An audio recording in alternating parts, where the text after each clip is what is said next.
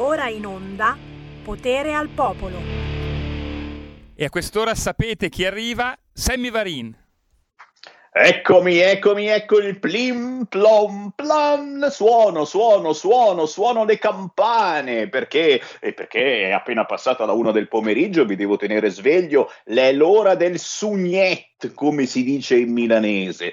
Buon pomeriggio da Sammy Varin, potere al popolo, ci siamo anche quest'oggi, come potrei abbandonarvi? Proprio oggi che sappiamo i nomi, sappiamo i nomi dei nostri amici molestatori immigrati figli di eh, Taharrush Gamea. Allora, si chiamano Abdallah e Mahmoud non è il cantante, eh? adesso non iniziamo a pensare male. Ecco, io lo sapevo, lo immaginavo. No, no, no, si chiamano tutti Mahmoud. Eh, che cavolo. Abdallah e Mahmoud, i fermati per le violenze di Capodanno, per il Taharrush Gamea, che nessuno ha visto perché quelli del PD, i migranti li vedono soltanto come una mm, possibilità una vita migliore e mm, dobbiamo imitarli. Eh? Come no? I fermati per le violenze, i cantieri, la vita di strada e l'ossessione per la palestra. Il sito del Corriere e il Corriere Cartaceo ci dedica addirittura un articolo, Abdallah e Mahmoud. Ne parleremo quest'oggi, già, già, già, avremo un parlamentare della Lega più avanti e parleremo di questa voglia di aiutarli a tutti i costi. Anche questa sentenza della Corte Costituzionale che dice bonus bebè per tutti. Signore, signore, venite pure nel nostro paese. Vediamo tranquillamente il bonus bebè, ma non soltanto, tutti gli altri bonus per chi arriva in Italia siamo diventati completamente scemi e per fortuna c'è una lega che dice oh ma è il caso e che si occupa dei rincari, degli aumenti. Cerchiamo di fare squadra per eh, mettere un po' di soldi facendo in modo che gli italiani non devono pagare questi aumenti pazzeschi, ne parleremo proprio quest'oggi, oltre che parlare tra pochissimo con il nostro Andrea De Palo per disabilità, ma non solo, e alle 13.30 con hashtag bambini strappati. Ma subito la canzone indipendente, signori, e questo è un pezzo che mette tutti d'accordo, perché ci sono melodie che sfiorano le corde giuste magicamente. Non importa ciò che dica la canzone, non si capisce, è in inglese, ma è un pezzo veramente bello. Si intitola Change e lei è Mary Conti.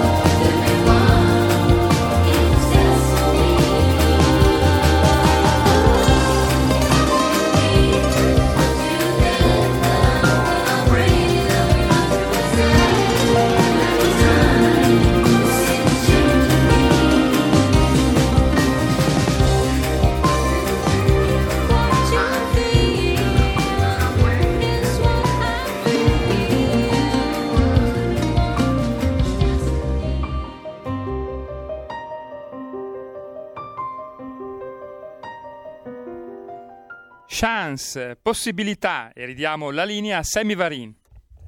Eh, le possibilità, guardale lì, subito, subito in radiovisione per chi ci sbircia sul sito radiorpl.it o sulla nostra app o su Facebook e YouTube. Ce l'ha come sfondo mazzi di carte, possibilità, il nostro ospite del giovedì, Andrea De Palo. Buongiorno a tutti, ciao Sammy, speriamo che l'anno parta in maniera più positiva per tutti, in particolare per le persone con disabilità che hanno sempre bisogno di un pizzico di positività in più. Eh, positività non al Covid, eh? positività eh, eh, nel senso quello vecchio, quello pre-2000. 2000. Sai che non riesco quasi a ricordarmi un altro senso oltre a questo di positività. Però, però no, davvero, davvero, eh, ci facciamo ancora una volta gli auguri con questo pezzo appena ascoltato, Chains di Mary Conti da Roma, una melodia veramente stupenda. C'è un disco intero Invisible Things, ma soprattutto c'è lei, artista da scoprire, Mari Conti da Roma. Oh, Andrea De Palo, questa volta ti prendi tu tutte le responsabilità. Io gliel'ho chiesto, lui ha detto sì, mandiamolo in onda. L'Andrea De Palo mi ha inviato un video carino, carino, troppo bello, quanto tendenzioso, che parla chiaramente di positività, ma soprattutto di bacini. A proposito, perché no, della notizia dell'altro giorno eh, che persino Cacciari ha fatto la terza dose. Cacciari, lui che sembrava un Novax incallito. E allora i titoloni oggi Novax buggerati da Cacciari. Beh, oh, eh, eh, ognuno la pensa come vuole, ma questo video che stiamo per trasmettervi, che si intitola Rambo 4 dosi e l'ultimo lockdown, Rambo 4, tra parentesi dosi, e l'ultimo lockdown, il pentimento del Sivax, io lo trasmetto, ma tu ce lo devi spiegare, raccontare, soprattutto perché hai deciso di prenderti questa responsabilità. Tu sai che poi dopo ti bussano a casa ogni volta perché eh, dici delle cose, decidi di trasmettere cose strane e, e, sicuramente ci bloccheranno su YouTube e Facebook nei prossimi minuti. Eh, raccontaci, facci il tuo editoriale. Allora, innanzitutto per dare spazio un pochettino all'opinione di tutti, perché anche tra le persone che conosco e che sento ci sono anche tanti Sivax che alla terza dose con la possibilità di quarta eh, cominciano ad avere qualche dubbio su, sull'utilità del dover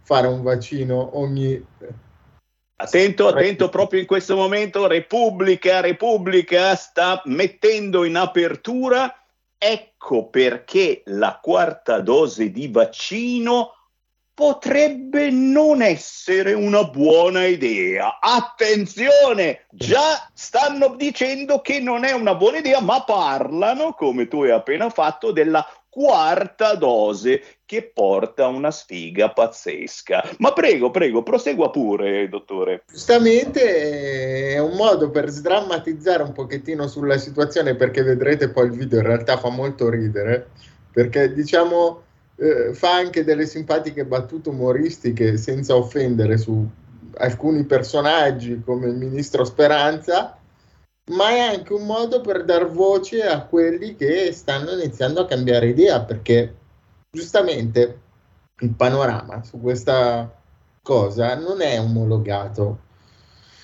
Ognuno ha le sue posizioni, c'è chi anche magari ha eh, delle gravi patologie, delle gravi disabilità e vuole vederci chiaro, c'è chi è convinto, si è convinto a vaccinarsi da subito perché aveva più paura del Covid che delle mh, mm, possibili effetti avversi del vaccino, c'è chi sostiene che essendo gli effetti avversi del vaccino uno su mm, molti e il Covid uno su meno, forse è meglio vaccinarsi, c'è chi sostiene che invece non vuole vaccinarsi del tutto. Ci sono varie e variegate posizioni, rimaniamo sempre nel panorama di un governo che impone, impone, però non ha il coraggio di dirvi ragazzi obbligatorio. La fa un po' più sottile, ti dice senza Green Pass non puoi andare da nessuna parte, il Green Pass si ottiene nei seguenti modi, tra cui uno è guarire e l'altro è essere vaccinato. Quindi il vero problema di tutta questa storia dei vaccini non è chi vuole fare il vaccino e chi non lo vuole fare, perché io l'ho sempre detto dal primo giorno. Io non sono contrario ai vaccini, i vaccini che devo fare li ho fatti. Il problema è che questo governo ci sta imponendo un obbligo senza volersi prendere le responsabilità dell'obbligo. Questo è il problema vero, su cui forse gli italiani dovrebbero discutere un pochettino al di là del Novax e del Sivax, perché io ho sempre saputo che quando imponi a una persona di fare una cosa obbligatoria, anche se sei lo Stato, poi se succede qualcosa te ne assumi le conseguenze. Qui in America gli hanno fatti i fondi Joe Biden per risarcire eventuali persone che hanno danni da vaccino. In Italia non mi risulta che la vaccinazione Covid sia sottoposta a questo tipo di misura per cui se mi succede qualcosa vengo risarcito. A parte che se mi succede qualcosa ormai del risarcimento me ne faccio ben poco. Però da noi oltre al danno la beffa, insomma. Quindi ecco, dovremmo discutere e riflettere su questo e io vorrei sapere cosa ne pensano i nostri ascoltatori di un obbligo che in realtà non è un obbligo perché così non ci sono conseguenze. Stupendo, solo in Italia potevano farlo. Signori, questo l'editoriale del nostro compagno di disabilità Andrea De Palo, che come ogni giovedì si è espresso, ma il vero editoriale lo fa eh, il filmato che vi trasmettiamo adesso, pochi minuti molto divertenti, presi chiaramente, l'avrete capito, dalla saga di Rambo, e che è stato ridoppiato per l'occasione e intitolato Rambo 4 dosi e l'ultimo lockdown. Il pentimento del Sivax e ci prendiamo naturalmente tutte le responsabilità per la messa in onda, anzi di più, eh, addirittura su YouTube e su Facebook. Prego la regia di Milano di lasciarlo visibile e udibile su YouTube e Facebook, così ci bloccano del tutto e vi salutiamo qui. Ciao, arrivederci, alla prossima. Sentiamolo in onda. È questo che vuoi? Questa pandemia è finita, Johnny. È finita! Non è finito niente! Niente! Non è un focolaio che si spegne! Non era la mia pandemia! Lei me l'ha chiesto, non gliel'ho chiesto io! E ho dato la caccia fino all'ultimo Novax per vincerla, ma non è servita a niente! E il giorno che torno a casa mia, trovo un branco di scienziati all'aeroporto che mi insultano, mi chiamano un tore, solo perché sono in ritardo per la quinta dose! E chi sono loro per chiamarmi un tore, eh? Che sono? per parlare di scienza se non sanno neanche di che cavolo stanno parlando! Sono brutti momenti per tutti, John. Perché ti sei vaccinato? Per voi! Sotto pandemia c'è un codice d'onore! Io vaccino me per coprire te e tu vaccini te per coprire... non lo so, non l'ho mai capito bene! Non è facile da capire, John, ma ora hai il Green Pass scaduto. Mi sono fatto quattro dosi, mi sono isolato sulle montagne, disponevo di mascherine per milioni e adesso non sono immune nemmeno allo starnuto di un barboncino!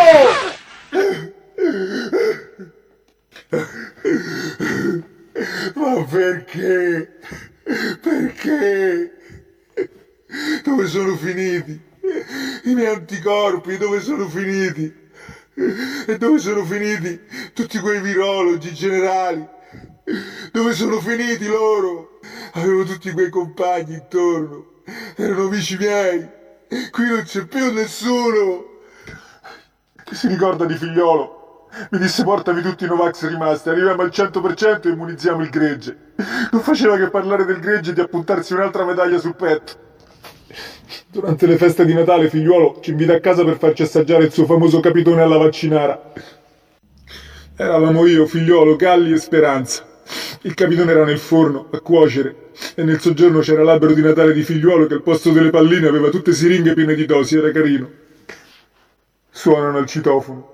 Entra questo ragazzino con in mano un pacco di Amazon. Entra e dice sorpresa cinese, botti di capodanno. Io ho detto di no, ma quello continuava sorpresa cinese e Speranza ha detto di sì. Quando il generale figliolo l'ha aperto, Il pacco è scoppiato come una bomba. Figliolo era steso lì a terra e urlava come una bestia. Il forno era esploso, io avevo i pezzi di capitone maciullato addosso e ho dovuto, ho dovuto togliermeli da solo. Insomma, io avevo i pezzi di capitone addosso, il sugo e tutto il resto. Galli era svenuto, l'albero di Natale era volato in aria in mille pezzi. Il figliolo aveva il corpo pieno le siringhe dell'albero che gli si, erano, gli si erano conficcate tutte addosso. Cerco di togliergli le siringhe ma non ci riesco e si sarà fatta almeno 30 dosi e nessuno mi aiuta! Non c'era nessuno e lui fa voglio immunizzare il gregge, voglio immunizzare il gregge e continua a ripeterlo, voglio immunizzare il gregge, devo arrivare al 100%, Johnny, voglio la medaglia, io non riesco neanche a trovare, a trovare il ministro Speranza. Non posso dimenticarlo. Sono passati sette anni. Mi succede tutti i giorni. Certe volte mi sveglio e non so neanche che zona siamo, se gialla, arancione, viola. A che dose siamo arrivati. Non so quanti mesi vale il mio Green Pass. Non ho contatti con nessuno. Sto in quarantena per giorni, per settimane. Ma com'è possibile? Che devo che devo fare? Che cosa? Che, che cosa devo fare?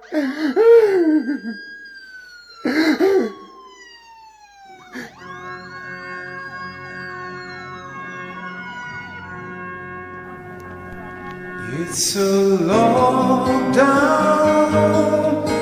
When you're wrong,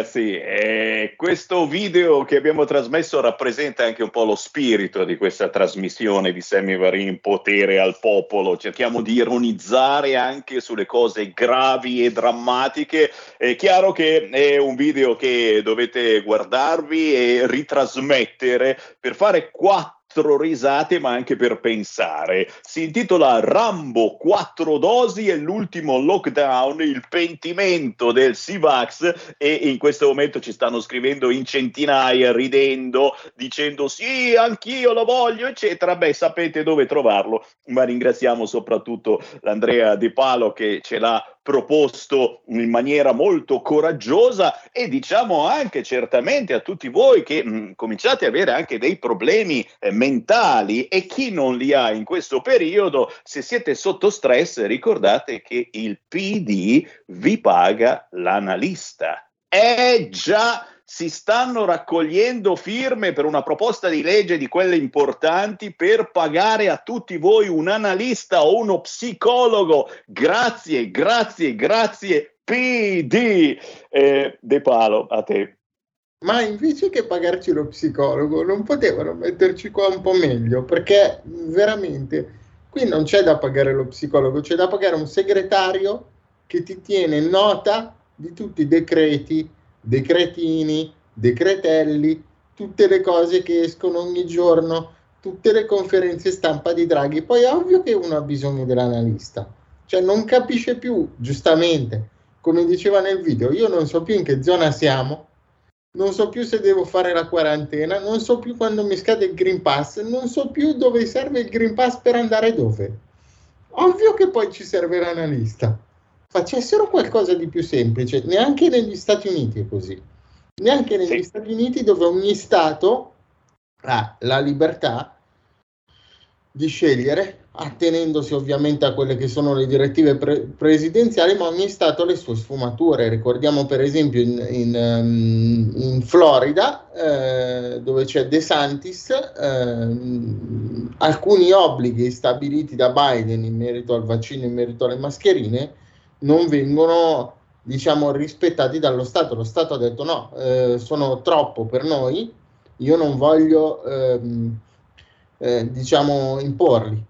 Mentre di contro stati come quello di New York a guida democratica hanno addirittura norme più stringenti. Quindi voglio dire, si capisce di più quello che succede negli Stati Uniti dove cambia Stato per Stato che da noi. Chiaro, da noi la variante più pericolosa è la variante burocraticon e lo abbiamo scoperto in questi mesi. Però, però, però siamo ottimisti e forse adesso la smettiamo con sta menata che i ricoverati non malati di Covid entrano nei numeri dei malati di Covid e chissà mai che magari la smettiamo anche di contare ogni giorno quelli positivi, perché vecchia frase, positivi significa non malati e poi abbiamo scoperto che anche i vaccinati, soprattutto loro in questo periodo, propagano il virus, ma non ditelo a Galli che si incazza, lui che si è curato con i monoclonali. Fammi prendere una telefonata al volo, pronto? Pronto Sammy, ciao Mauro da Reggio.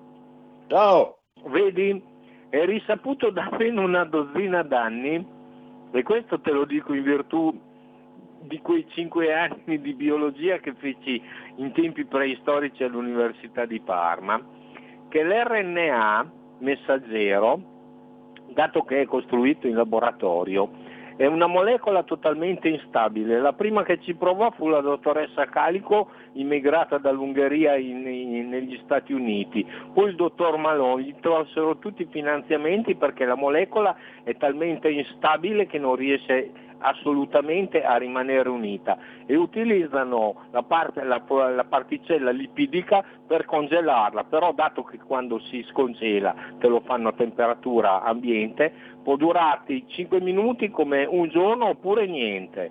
Questo è, que- questo è quanto. Poi io ho due domande da fare che mi stanno frullando per il cervello. Punto primo, a San Marino sono morti tutti? Sono 36.000 vaccinati con due dosi di Sputnik. Punto secondo, hanno fatto 2 miliardi e 900 milioni di iniezioni in Cina con i loro vaccini. Mi spieghi perché utilizzano solo dei vaccini tradizionali, visto che sono capaci di la tecnologia per farlo a RNA, ce l'avrebbero anche loro. Io vorrei sapere perché ti fanno solo quei vaccini, fanno solo con adenovirus eh, morto, mentre quello tradizionale, mentre invece da noi persistono con Pfizer e Moderna, Moderna del signor eh, Bill, Bill Gates, no? il più grande azionista, e continuano su questa storia qua. Ciao. Grazie, chiaramente non ti risponderemo mai se non ringraziare il mio compare di viaggio del giovedì, Andrea De Palo. Andrea, grazie del bellissimo Grazie scoop che ci hai dato. Grazie a tutti e mi raccomando, cercate in questo periodo di stare vicino alle persone con disabilità che magari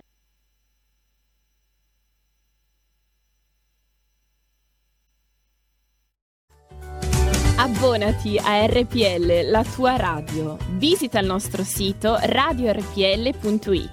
Con il tuo contributo tieni alta la tua voce libera. Come ascoltare RPL la tua radio? Semplice. DAB Plus, la radio digitale. Canale 740 della TV digitale terrestre. Smartphone e tablet. Scarica l'app di RPL la tua radio per Android o iOS. Smart speaker Amazon Alexa. Installa la skill per Alexa di RPL la tua radio e prova a dire Alexa, apri RPL la tua radio. Dal tuo computer puoi ascoltarci sulla web radio o web tv o in auto su Android Auto o Apple CarPlay. RadioRPL.it. Semplice.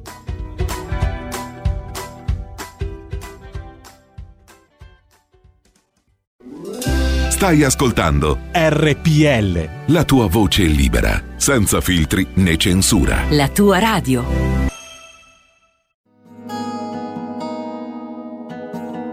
Lingue e dialetti cambia giorno e cambia orario. Giovanni Polli vi aspetta tutti i venerdì dalle ore 19.30. Solo su RPL, la tua radio. Ascoltate Giovanni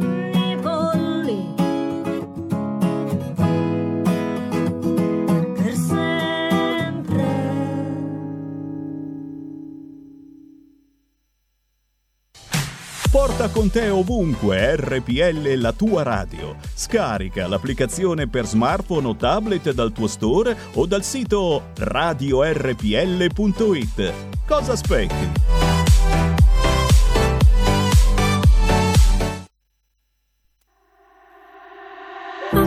che si fa a dire tutto quello che va detto se già scritto che finisca? Ma com'è che si fa? Se quando tutto il tempo che ci resta un fiocco di neve in tasca Partiamo pure da qui ma sarà una corsa. Di quella l'ultimo giro giù a testa bassa. Sembra una gara già Per sempre tenza e allora perché? Vuoi correre, vuoi correre Se non possiamo vincere Promessa prima sono una valigia pronta. Con dentro i tuoi vestiti giuro sarò pronta. Sembra una scema Di quella al cinema. E allora perché? Non smettere Vuoi smettere? Io non ti so rispondere. Hello Ma com'è che si fa a dire tutto quello che va detto se c'è scritto che finisca. Ma com'è che si fa? Se quando tutto il tempo che ci resta un fiocco di neve in tasca e non è come quando sono rimasta chiusa fuori per questa porta d'imbarco e tu non hai le chiavi. Sembra una scena già vista al cinema non spegnere, non ridere, che poi non ci riesco più a raccontarmi che tanto tutto finisce e che per quanto gigante il tuo nome svanisce. Troppo sole, troppo breve, tipo neve, tipo neve in tasca. Ma com'è che si fa? metterti da parte e fare posto neanche fosse la distanza. Ma com'è che si fa? Se quello che è rimasto della festa è un fiocco di neve in tasca ma com'è che si fa? A dire tutto quello che va detto se è già scritto che finisca ma com'è che si fa tempo che ci resta un fiocco di neve in tasca. E raccontarmi che tanto tutto finisce e che per quanto gigante il tuo nome svanisce. Troppo sole, troppo breve tipo neve tipo neve in tasca. Neve in tasca, ce l'abbiamo tutti, vero Sammy? No, no, no, io non ce l'ho la neve in tasca, ma qui c'è il doppio, il doppio senso. Dovete capire questo pezzo, neve in tasca di Grid, così si fa chiamare. Pop sì, ma introspettivo. Che cos'è la neve in tasca? È la storia d'amore che sai già come finisce. Qui parliamo eh, quasi sempre di giovani, giovanissimi ragazzi, quante volte, mamma mia, ripensarci, eh, i piccoli amori di quando avevamo 15-20 anni e c'era uno dei due che diceva ma tanto finisce, ma tanto finisce, e finisce come la neve in tasca che si scioglie. Bella meditazione, neve in tasca di grid, eh, per fortuna non finisce sempre così, a volte finisce anche peggio e in questi casi lo sapete, per fortuna c'è hashtag bambini strappati che in qualche modo gli viene anche incontro. Perché? Di cosa parliamo? Sara De Ceglia. Ciao Sara! Ciao Sammy e ciao tutto lo staff di RPL e mai come oggi sono contenta di poter portare in trasmissione questo caso perché eh, lasciami dire sono poche le eh, emittenti che ci lasciano dire la verità e soprattutto che ci lasciano eh, dire le cose anche se sono di eh, diversa natura nel senso che oggi siamo tutti divisi ovviamente come popolazione tra eh, si va Vax, Free Vax, No Vax e tutto quello che ne viene fuori. Oggi è stata una grande puntata quella con Andrea De Palo che eh, eh, ringrazio perché come sempre è strepitoso e mi ha dato un, um, un forte aggancio no? per, questa, per, per questa storia perché insieme a noi vedete Simona Settembre. E adesso, uh, prima di eh, farla parlare, farle raccontare quello che eh, sta vivendo, vi spiego il perché. Appare su udinetoday.it un titolone per cui una bambina viene trasportata d'urgenza eh, da un aereo dell'aeronautica militare perché eh, mh, so- sotto poi nell'articolo viene scritto una bambina udinese di soli tre mesi positiva al covid è stata trasportata al, burio, al burlo di Trieste eh, dal, bur- eh, dal burlo di Trieste a Roma ed è stata ricoverata al Bambin Gesù. Niente di tutto questo potrebbe essere avallabile perché? Perché eh, questa bambina aveva tutto tranne il Covid purtroppo rientriamo in quella fascia di terrorismo mediatico, lasciatemelo dire, per cui oggi come oggi la gente è in totale confusione, che se anche volesse controvertire eh, e andare verso una vaccinazione, magari questo e quant'altro, ovviamente si, ehm, si fa qualche passo indietro vedendo quanto è spaventosa questa situazione, anche soprattutto a livello mediatico, perché è quello che sta contribuendo molto in questa totale confusione. Eh, quando ho visto questo articolo eh, ho sgranato gli occhi perché poi eh, subito dopo compariva il commento di questa mamma che invitava alla vergogna. Quindi ve la presento. Abbiamo con noi Simona Settembre, la mamma di quella splendida Gioia che eh, oggi è tornata a casa. E, e perché dico questo? Perché non, non, ci siamo fermati solo a questo titolone, perché per eh, controbattere a, all'invito a vergognarsi, eh, addirittura eh, sono andati oltre proprio eh, fino eh, a farci domandare quante altre diagnosi avrebbero potuto eh, dare questi giornalisti, perché tra virgolette non sono i medici che in questo caso fanno dichiarazioni, ma sono questi giornalisti che si sono inventati anche altre cose. Ma lo lasciamo raccontare a lei. Prego Simona, benvenuta grazie. innanzitutto. Grazie Sara, grazie Sammy per avermi dato uno spazio per raccontare questa storia senza neanche averlo richiesto, tra l'altro, perché a quanto pare eh, è stata un'idea comune quella di rendere pubblico il tutto e quindi eh, penso che sia molto importante che ce ne siamo resi tutti un po' conto di, di ciò. Allora, parto dall'inizio. Questa storia non avrebbe dovuto ehm, venire alla luce in questo modo.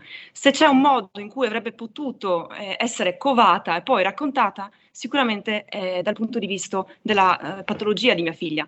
E, tutti si sono scontrati con malattie, con problematiche legate alla salute di propri familiari. A me è capitato con mia figlia che è nata con una malattia congenita, quindi non dovuta assolutamente a nessun eh, tipo di previsione che avremmo potuto fare, eh, a livello del fegato, quindi epatica, e trattasi di un emangioma. È una malattia rarissima, eh, pari, adesso non voglio mettere percentuali, comunque molto molto rara, tanto rara che eh, dopo tre mesi di degenza al burlo eh, di Garofalo di Trieste, che è uno degli ospedali eh, più rinomati d'Europa infantili, ehm, avevano esaurito le cure per noi, quindi ci hanno ehm, mandati direttamente al Bambin Gesù di Roma, dove eh, i medici erano molto più specializzati in questo tipo di neoplasie.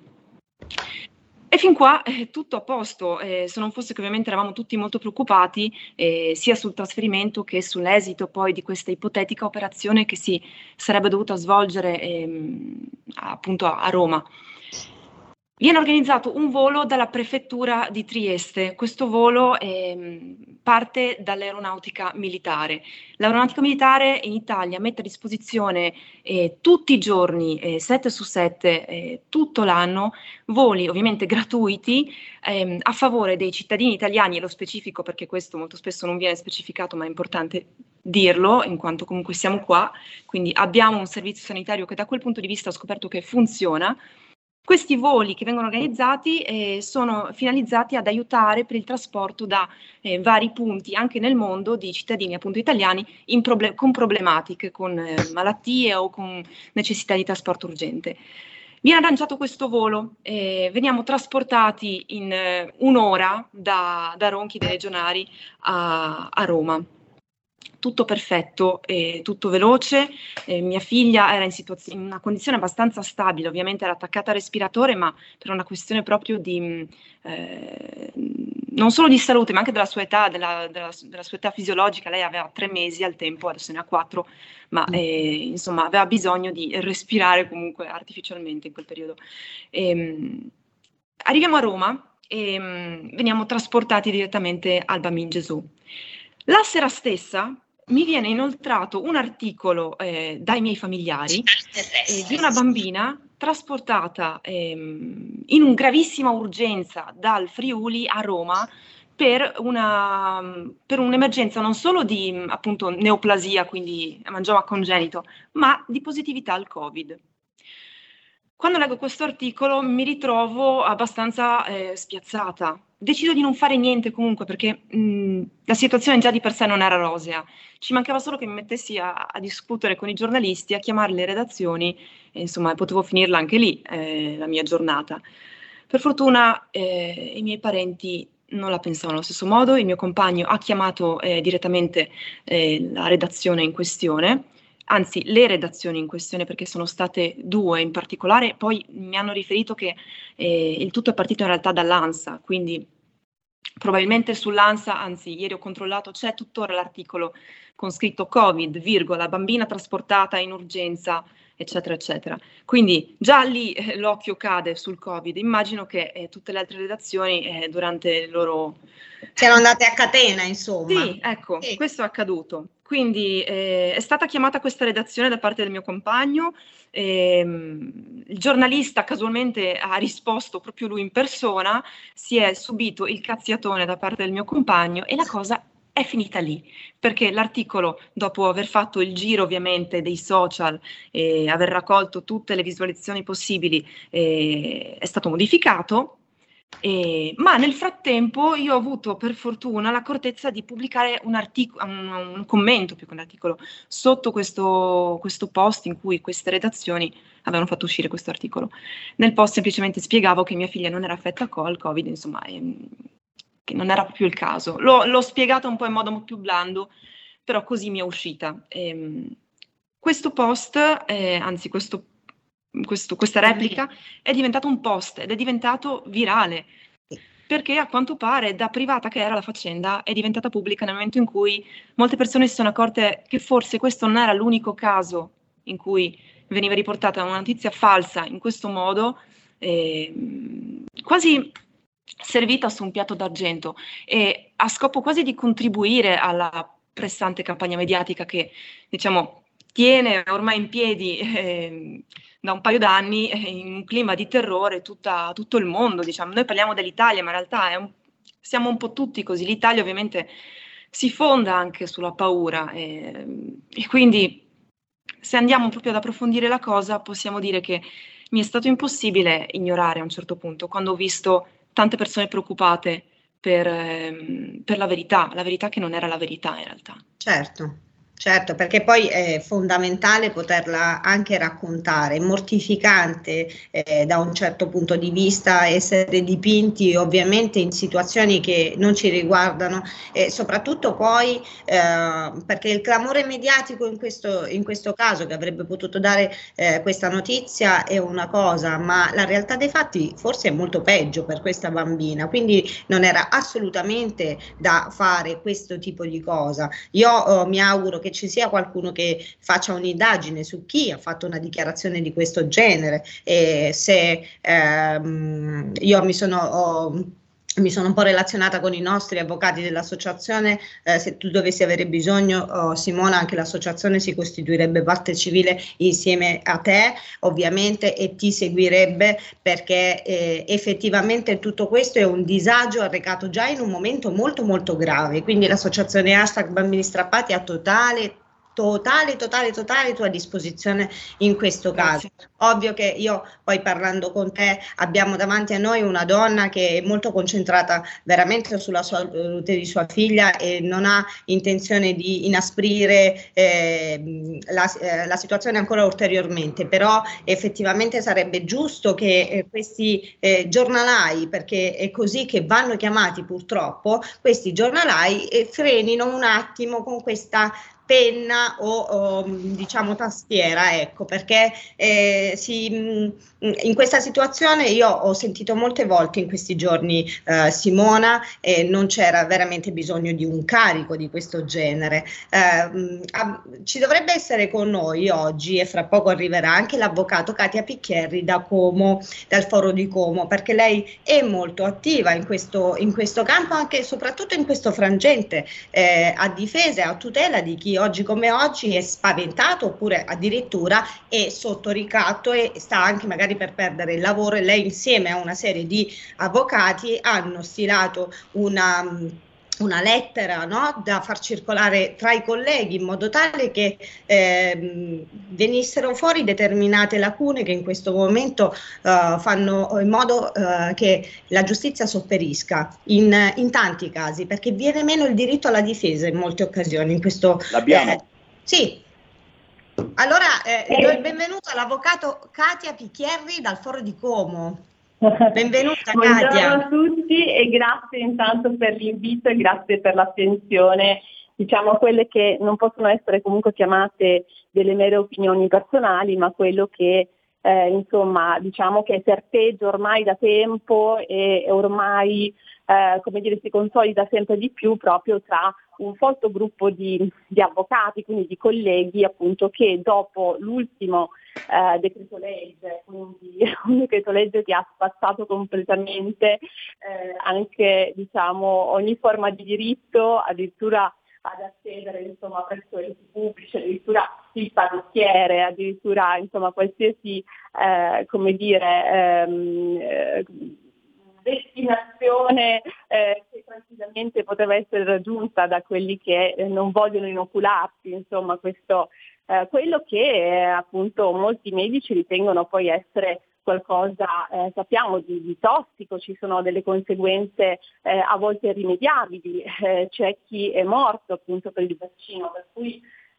un vaccino che abbiamo visto insomma non previene, quindi eh, diciamo che anche dal punto di vista dell'orientamento giurisprudenziale noi abbiamo visto che il Consiglio di Stato ha rigettato diversi ricorsi, soprattutto quelli presentati eh, dai medici eh, nel momento in cui appunto volevano eh, tentare di sottrarsi eh, numerosissimi medici eh, dall'obbligo vaccinale. I primi, i medici proprio Uh, che sono mh, diciamo, stati destinatari insomma, di questi uh, interventi eh, eh, in favore di che cosa? Si dice della tutela della collettività, della salute collettiva, no? quindi la salute collettiva che eh, quindi un dovere addirittura cioè Galimberti che è stato tra l'altro ehm, come dire, colpito dal, dal parlamentare nonché eh, amico e eh, insomma, diciamo, personaggio televisivo Vittorio Sgarbi, no? eh, il, il, Galimberti che dice proprio che c'è un obbligo morale di tutti eh, di vaccinarsi, sulla base di che cosa appunto non, non è dato saperlo, proprio perché ah, sappiamo che il vaccino non previene, il vaccino non cura, vediamo, insomma tutti conosciamo la, la vicenda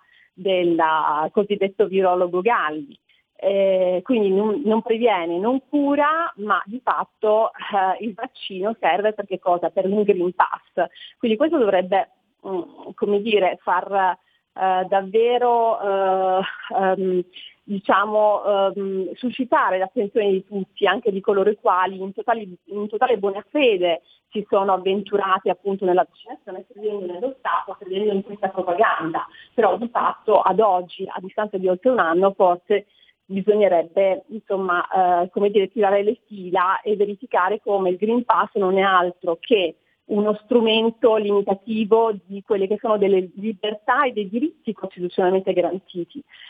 E io volevo anche sottolineare, mi sentite perché non so sì, se... Sì, ti sentiamo, benissimo. Ecco, eh, io volevo anche sottolineare il fatto che il Green Pass, cioè, e questo obbligo vaccinale soprattutto, l'obbligo vaccinale legato al Green Pass non fa altro che eh, incidere appunto sulle classi soprattutto più povere. Noi pensiamo a chi non possa permettersi la sospensione della retribuzione eh, e quindi chi già in partenza insomma, si è vaccinato e ha sottoscritto un consenso informato per un obbligo vaccinale, quindi l'antinomia insomma eh, di quello che può essere la ragionevolezza, non c'è bisogno di essere avvocati, cioè a mio avviso eh, veramente qualsiasi persona che eh, non sia invidita del terrore, della paura eh, di, di, questo Covid, di, di, individuando insomma, il vaccino come l'unica risorsa, quando sappiamo che non è così, eh, le cure ci sono. Eh, io personalmente ho conosciuto persone che si sono assolutamente curate a casa con i, i trattamenti che, che, ci sono e che conosciamo ormai tutti, insomma. Probabilmente certo. eh, all'inizio appunto. Prego. Katia, perdonami, visto che eh, poi eh, andiamo a sfiorare il tema della strumentalizzazione mediatica che è stata fatta sul caso di Simona Settembre, questa mamma che è stata citata eh, da questo articolo per quanto riguarda un, uh, un, articolo falso poi che sottoscriveva che sua figlia eh, affetta da Covid fosse stata trasportata d'urgenza. Lo, ce lo dai tu un parere legale su tutto questo fenomeno mediatico? Allora, che i mass media eh, creano eh, o creino comunque il panico eh, quando vogliono creare il panico e che eh, pongano eh, diciamo, e mettano in luce eh, solo quando mh, diciamo, qualcun altro, qualche soggetto eh, titolare di eh, qualche potere eh, forte insomma, vuole mettere in luce alcune questioni, questo è noto da tempo, no? il moral panic cosiddetto, cioè, e ormai viviamo in questo, diciamo, oggi è molto più tangibile, ma voi immaginate eh, non so, per esempio quando doveva essere ehm, discussa una legge, che ne so, sull'omicidio stradale, no? Immaginiamo questo, immaginiamo oggi quante volte sentiamo che qualcuno sia stato ammazzato sulle strade perché qualcun altro guidava in maniera eh, diciamo eccessiva, insomma con velocità eh, inadeguata appunto o anche la sotto effetto di sostanze magari, insomma, beh, in stato di ebbrezza, ce ne sono esatto. tante di motivazioni esatto. per cui sono Oggi, accaduti mm, questi certo. incidenti, anche magari per vicoli ciechi che, eh, de, esatto. per cui decadeva la responsabilità di entrambi i soggetti. No? Esatto, quindi per creare, no? per creare, una condivisione sociale, cioè del popolo, quisque popolo, eh, il, eh, diciamo così, una scelta politica legislativa ed ecco che i media appunto operano eh, diciamo, e pongono un focus, un'attenzione e poi una volta raggiunto quel risultato basta, ci, ci si dimentica. Il problema è che il cittadino italiano preso da mille impegni eh, e oggi oggi, eh, come oggi, anche da eh, veramente tantissima burocrazia, no? eh, che non ci si accorge alla fine di quello che ci è stato detto in passato, cioè in passato ci è stato detto che la vaccinazione sarebbe durata 10 anni, poi ci dicono 5, adesso addirittura forse 4 mesi, forse 5 mesi. Eh, ecco, um... Ecco che deve essere caduta la linea, mi sembra magari eh, intanto se riesce eh, la regia a ricollegarla ehm, tornerà e finirà il suo discorso. Nel, eh, nel, frattempo vi anticipo già che stiamo ovviamente organizzando tanti altri approfondimenti che comunque rivedremo anche Simona Settembre sabato prossimo su Something Special in compagnia di Andrea De Palo eh, su Radio Stat One dove ci terrei a invitare il nostro Sammy Varin se ce la facesse perché eh, ovviamente eh, sarebbe sia un contenuto continuo di, eh, di, questa storia, quindi un approfondimento, però anche una, mh, oh, ci sono alcune partecipazioni molto interessanti che eh, vorrebbero dare il loro contributo a questa storia. Simona, oggi la bimba come sta?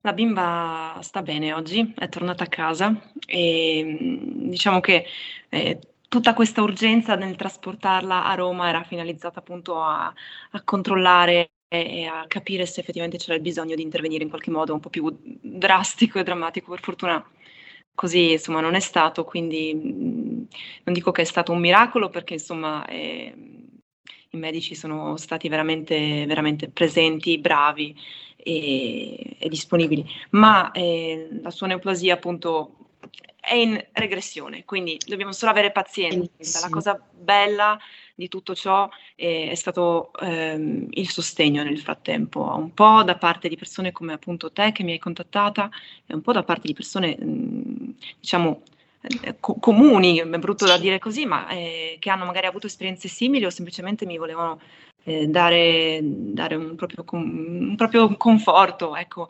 E, ehm, la, la, cosa che diciamo tuttora un po' mh, rimane un dubbio per me è questo cavalcamento mediatico che eh, appunto è continuato. Io per questo anche ho continuato a raccontare di mia figlia eh, sul, tramite i miei social, tramite il mio canale Instagram in particolare, appunto per intanto per informare della verità e poi per vedere se veramente tutto ciò poteva avere un, un seguito, diciamo, conclusivo, perché voglio porre un punto veramente, basta parlarne, insomma, ok, parliamone, parliamone in un altro modo. E, ehm, c'è stato in effetti, come tu prima hai anticipato, e poi la chiudo qua eh, perché veramente parlare eh, del falso alimenta il falso e non è il caso. Però la seconda parte di tutto questo polverone è stato un altro articolo che è uscito eh, poco più tardi, qualche giorno più tardi, dove ehm, il giornalista in questione di una nota eh, testata giornalistica e addirittura addirittura di un telegiornale eh, friulano, ehm, affermava che eh, leggendo il mio post in cui testimoniavo lo stato di salute di mia figlia, eh, l'operazione si era conclusa in modo ottimale e la bimba stava bene e la mamma aveva trovato i, gli stregoni del Covid, quelli che avevano accusato, a prescindere da quello che io possa pensare, da che parte possa io stare, se io creda o meno nell'efficacia del vaccino. A fare tranquillamente una telefonata come abbiamo fatto noi per chiedere il tuo, uh, la tua versione la, dei fatti e cose del genere, forse sarebbe stato uh, piuttosto troppo professionale. Mm. Non c'era il tempo, probabilmente probabilmente era più comodo cavalcare l'onda e immagino che in quanto eh, abbiano appunto cavalcato l'onda del Covid, quindi dell'emergenza sanitaria, quindi acchiappiamo la notizia e poi visto anche l'allineamento or- agli ordini governativi da parte dei giornalisti, eh, tutto ciò è stato diffuso come falsa notizia, ma poi è passato in sordina perché comunque una volta diffuso è andato. Ecco, quindi mh, non so adesso come che strada potremo prendere, se quella legale, se quella del lasciamo stare, però di certo parlarne è un'ottima cosa, perché non accada più o perché almeno quando accade venga alla luce. Quante persone ci hanno creduto a quell'articolo? Quanti si sono soffermati e hanno detto, oddio, io devo vaccinare subito mio figlio, oppure, oddio, io ho vaccinato mio figlio, cosa faccio? Oppure, ma qualsiasi cosa, sempre a prescindere dalla propria opinione sul, sul vaccino. Tutto qua. Assolutamente sì, io oh, stavo oh, cercando di comunicare eh, perché eh, c'è la Picchieri in attesa di, eh, di essere eh, richiamata. Abbiamo provato, Abbiamo provato, mi dice la regia di Milano, ma purtroppo non è disponibile. Pare che appaia la segreteria telefonica, per cui probabilmente c'è poco campo. Segreteria. Ok, perfetto. Allora, diciamo, oh, diciamo così, abbiamo un po' oh, riassunto quello che è il clou di questa uh, vicenda che poi approfondiremo eh, e spero e mi auguro che il nostro Sammy sarà eh, con noi. Eh, Sara, proprio l'ultimo minuto abbiamo ria- riacciuffato l'avvocato. Eccola, tornata, ecco, tornata l'avvocato ecco, Katia Piccherri del Foro di Como, eh, a cui lasciamo che eh, l'ultimo, l'ultimo, minuto perché abbiamo in teoria finito il tempo, per cui io già ringrazio eh, questa mamma e faccio eh, gli auguri veramente che tutto questo eh, finisca e che scoppi come una bolla di sapone perché è pesante subire eh, questo clamore mediatico già quando c'è sofferenza. Quindi Katia, lascio a te la conclusione.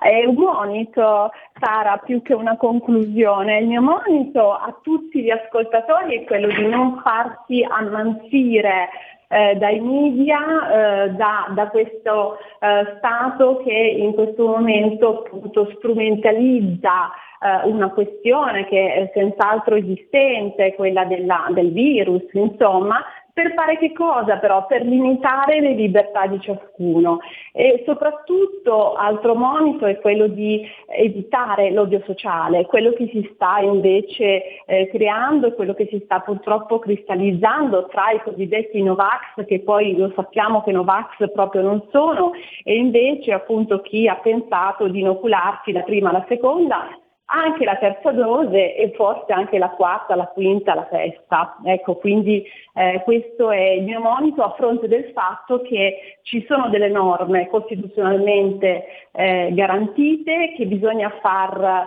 rispettare eh, e, in, in, forza diciamo, eh, dell'ultimo disegno di legge che grida vendetta, ecco, andiamo a impugnare tutti quanti insieme, facciamo una class session, ma impugniamo tutte le sanzioni che arriveranno, ma non ci facciamo piegare da quella che è una sorta di dittatura eh, non so se chiamarla sanitaria, ma comunque di, di dittatura si tratta, ecco. Assolutamente, quindi in questo, uh, in questo frangente noi uh, rilasciamo di nuovo la linea alla regia a Milano, ringraziamo l'avvocato Katia Picchieri e questa Grazie mamma Simona. Settembre, soprattutto perché per uh, l'invito. come vi ho già anticipato fra pochissimo avrete anche altri approfondimenti anche specialmente eh, con l'avvocato, quindi eh, state connessi sulla pagina ufficiale Sara Joy, chiocciola Sara Joy DC, così mi trovate e troverete questi contenuti perché ovviamente è interessato.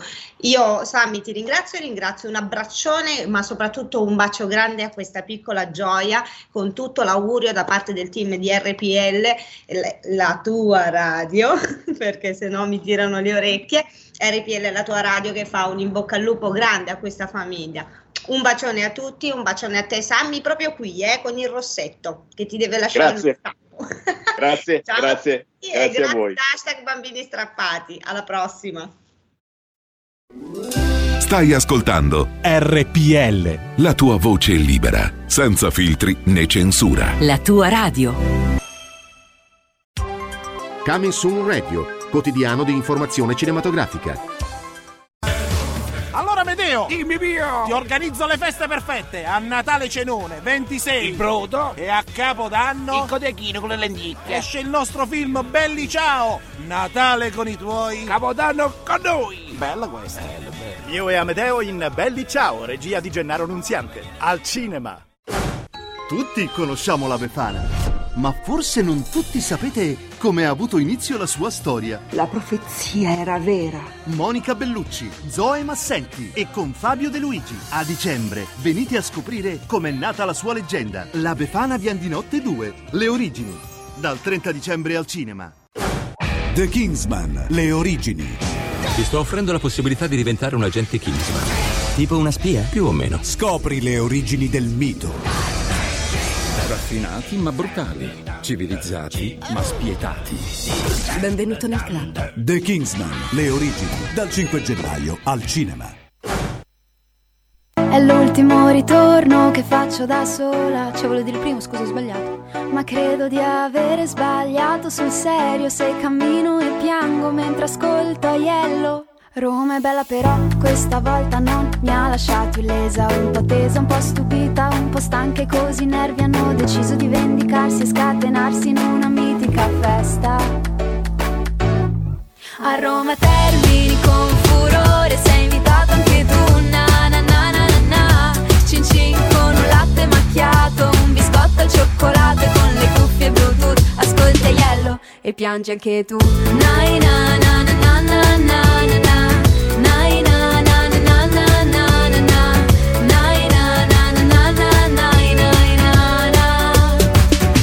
ma è stato carino uscire in pigiama e fare video divertenti con il sonno arretrato all'alba dai Giulia la prossima volta vieni con me. Mi sei mancata da morire perché sai che Roma è bella però questa volta lui non mi ha portato in chiesa. Ha lasciato sopra il letto una stupida calamita ed io me ne sono uscita con la mia valigia e con la mia orchestra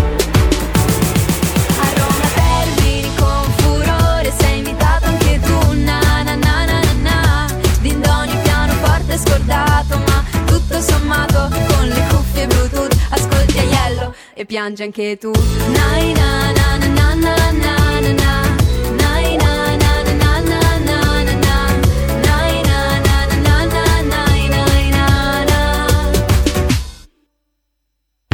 Ormai alla reception loro ridono con me per quanto poi non faccia testo. Tutto questo mancherà sono sicura. Torno a casa e molto presto passerà. Comunque un po' mi fa girare.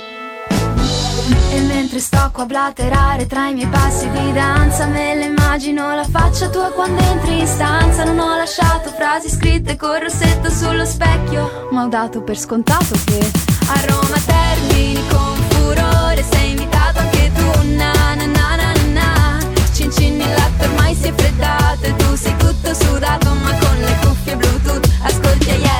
e piangi anche tu. Nai, na, na, na, na, na, na, na.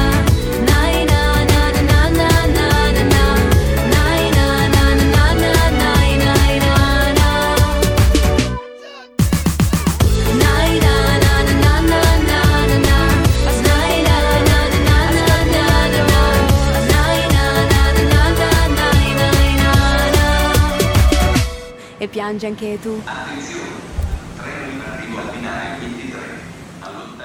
A Roma Termini e noi torniamo a Stazione Cadorna e ridiamo la linea a Sammy Varin.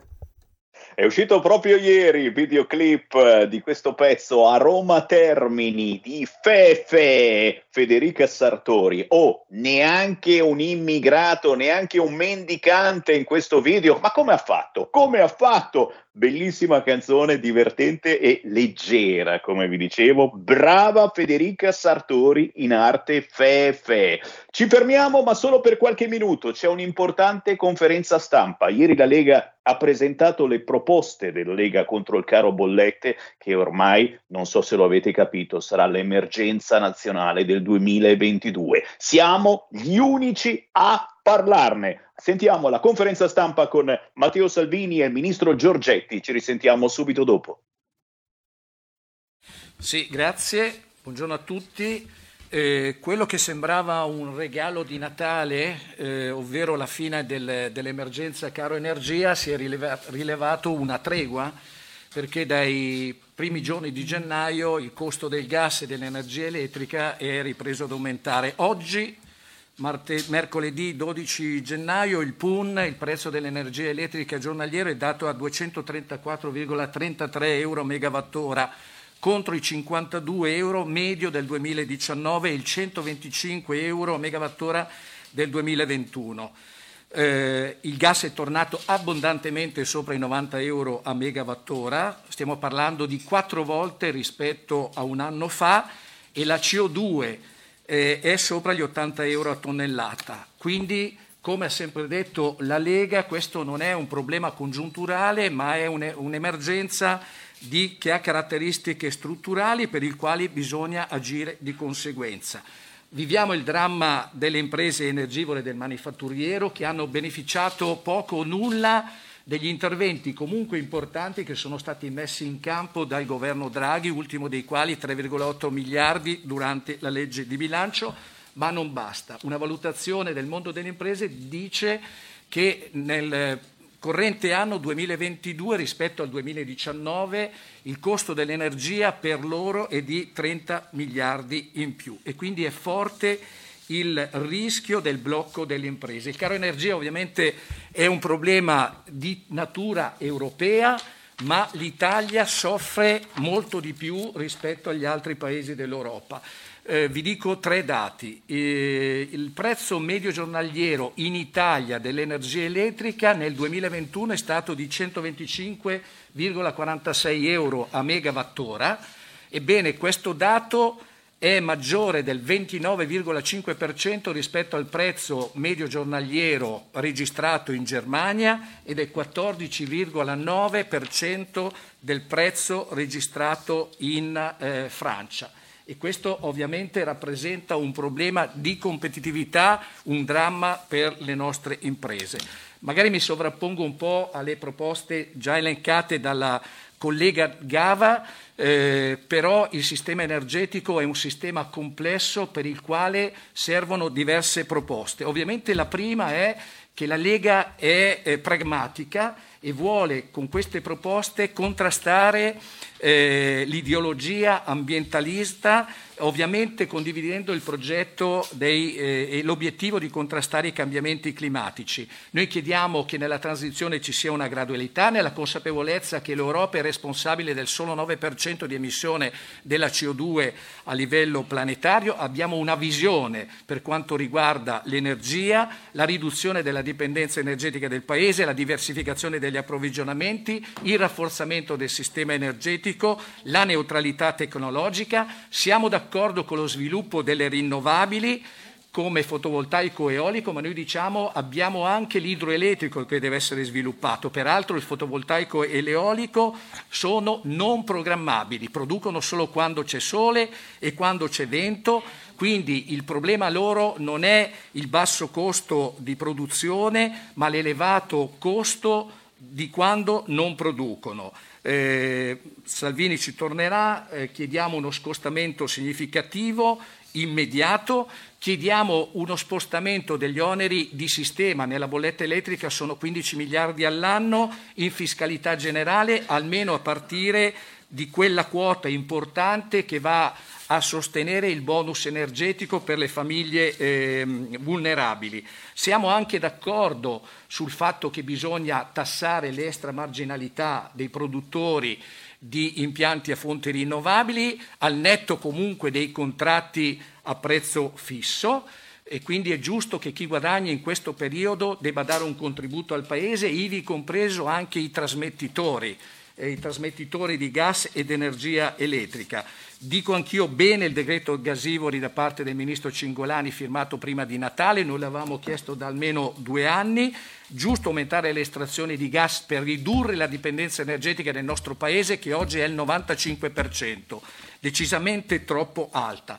Confidiamo che il governo possa presentare in Europa delle proposte per modificare l'atto delegato sulla tassonomia che contiene vincoli troppo stringenti sul gas che penalizzano il nostro Paese che è stato nel corso degli ultimi anni virtuoso in tal senso. E poi chiediamo al Governo di impegnarsi sempre in sede europea per eliminare le barriere tariffarie sul gas, chiediamo che venga realizzato proprio un mercato unico europeo perché l'Europa, essendo importatore prevalentemente dalla Russia, fa sì che il nostro Paese paga il gas molto di più rispetto all'Europa. Chiediamo ovviamente un'attivazione del Nord Stream 2 in modo eh, immediato e chiediamo che la Commissione europea che è, ha rivisto la propria posizione sulla tassonomia, sull'introdurre gas e eh, nucleare nella tassonomia, non cancelli il raddoppio del TAP assolutamente importante.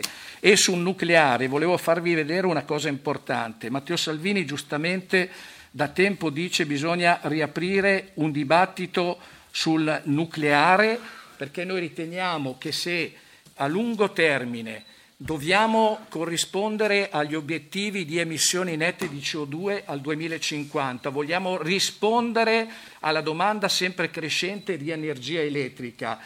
Eh, e eh, vogliamo anche pensare alla produzione di idrogeno, non possiamo fare a meno di eh, agganciarci al treno del nucleare che ha avuto un rilancio.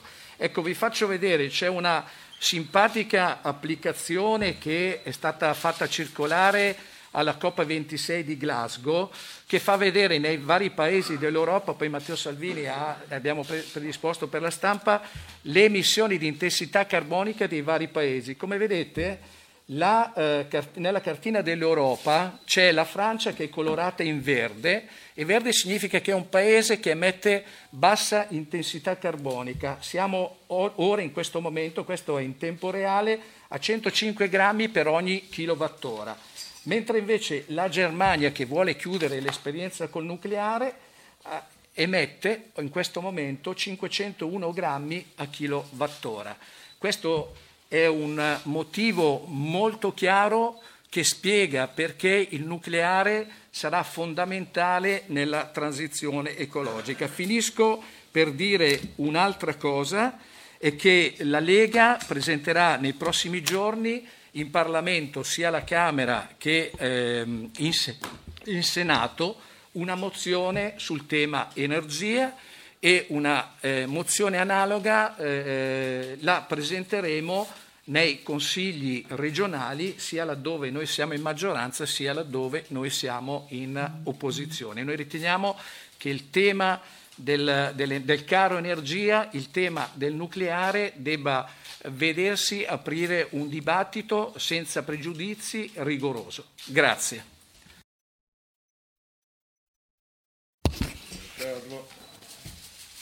Buongiorno.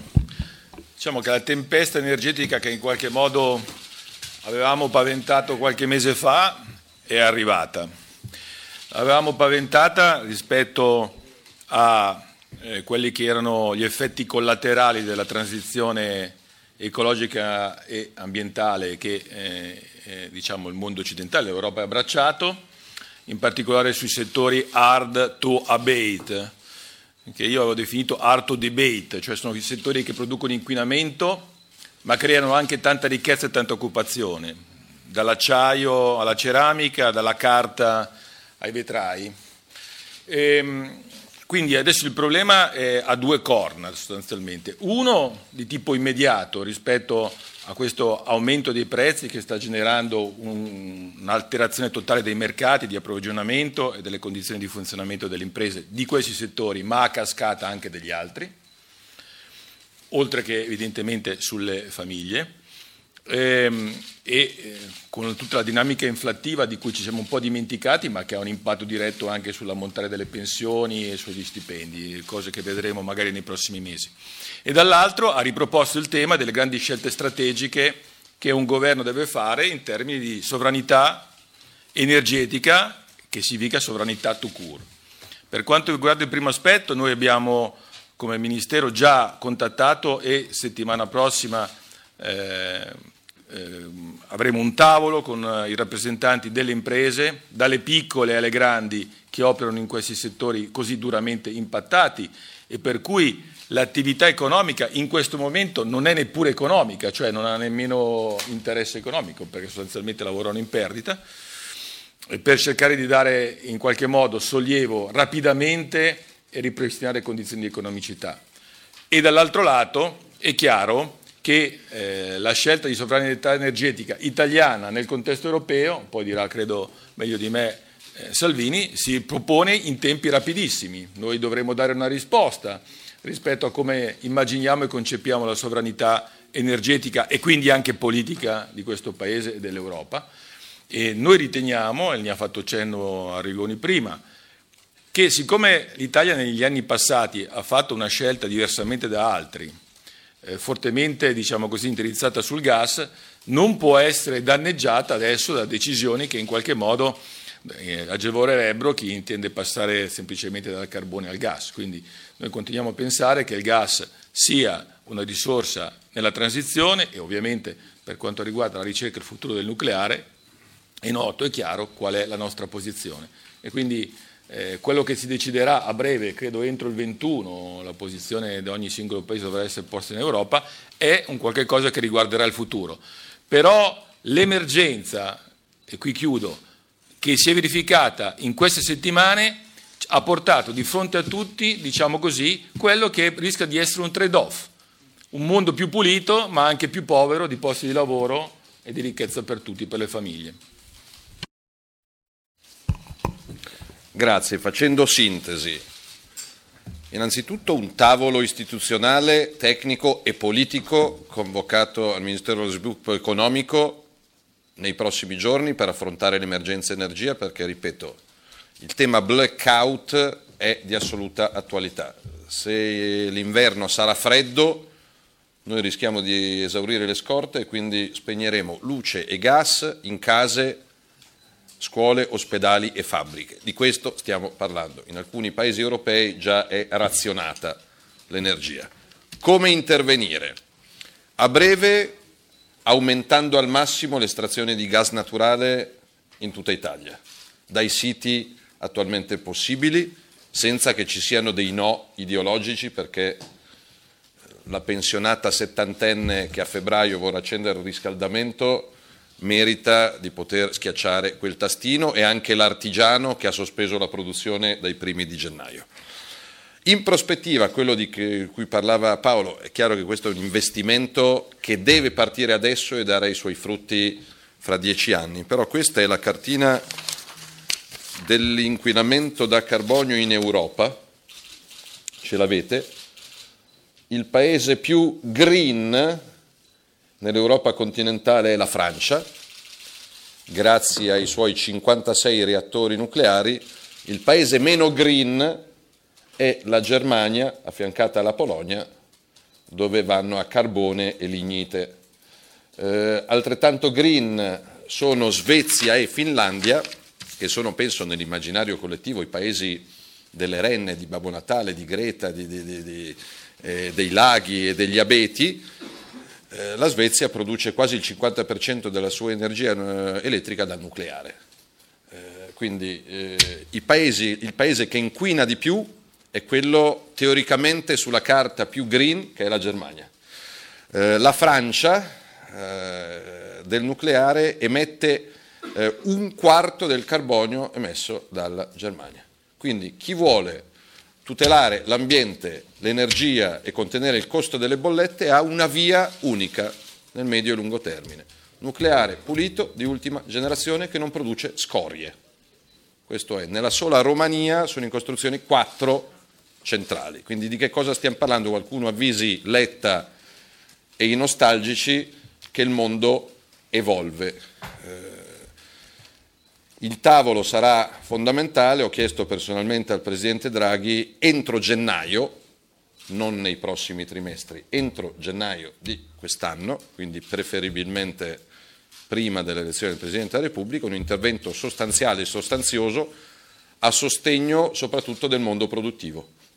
L'avete letto oggi, la pasta aumenta del 40%, gli aumenti medi, lo dico per chi ci sta seguendo online da casa, Imballaggi in legname legati all'energia è più 61%, materie plastiche per agroalimentare più 72%, chimica di base per alimentare più 34%, cartone più 31%, trasporto container più 177%. Tradotto, la spesa al supermercato costa più cara. Quindi non è solo un problema delle acciaierie del Bresciano, che sono un problema. Il problema è della spesa di domani mattina e degli artigiani e dei negozi. Quindi per la Lega è emergenza tale e quale l'emergenza sanitaria. Cioè l'emergenza Covid e l'emergenza energetica sono le due urgenze che ci porteremo dietro nei prossimi mesi.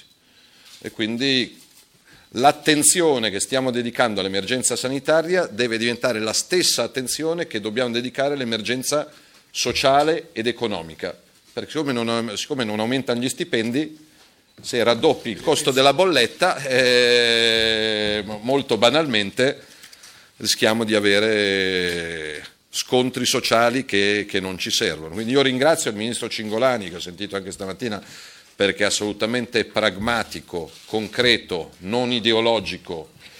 Eh, da questo punto di vista siamo i più europeisti del governo, perché ho letto che il PD contesta le decisioni della Commissione europea, i 5 Stelle contestano le decisioni della Commissione europea, noi siamo allineati a chi ritiene che gas naturale, nucleare pulito facciano parte della cosiddetta tassonomia, ovvero sia dei criteri di finanziabilità delle energie green. Van bene le rinnovabili, eh, va bene l'eolico, va bene il fotovoltaico, va bene l'idroelettrico, va bene tutto, però eh, vedevo il caso svedese, se non c'è vento, non è che se non c'è vento non c'è sole tu devi dire alla gente eh, oggi non lavori. E quindi nella verdissima Svezia il dibattito su, sull'investimento nel, nel nucleare di ultima generazione è assolutamente d'attualità eh, mi parlano poi i tecnici di, di, anche di dimensioni, perché noi abbiamo negli occhi ovviamente Chernobyl e il referendum di 35 anni fa. Il nucleare di ultima generazione non produce scorie e, e ha eh, centrali che, che sono il doppio di questa sala.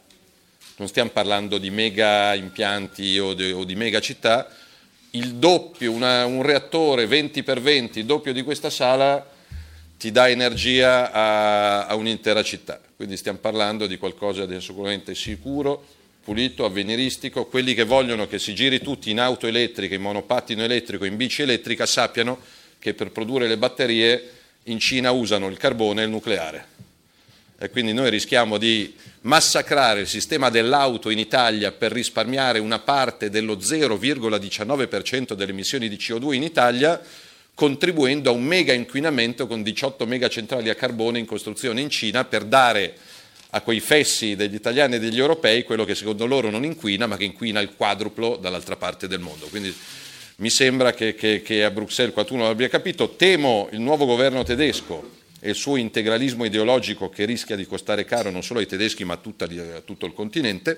Una cosa alla volta, mi sembra che il Presidente Draghi sia assolutamente conscio del rischio che l'Italia corre nel 2022, il Ministro Cingolani altrettanto, come Lega spingiamo perché ci sia un provvedimento governativo entro il mese di gennaio, ringrazio il Ministro Giorgetti perché convocare il tavolo già settimana prossima, quando i giornali saranno pieni di Toto nomi, Toto Quirinale, eh, Toto governo e, Toto tutto quello che, che, che vi viene in mente, noi ostinatamente ci, ci occupiamo di, di, vita quotidiana, di lavoro. Ci sono già alcune centinaia di siti produttivi che stanno lasciando a casa in cassa integrazione gli operai.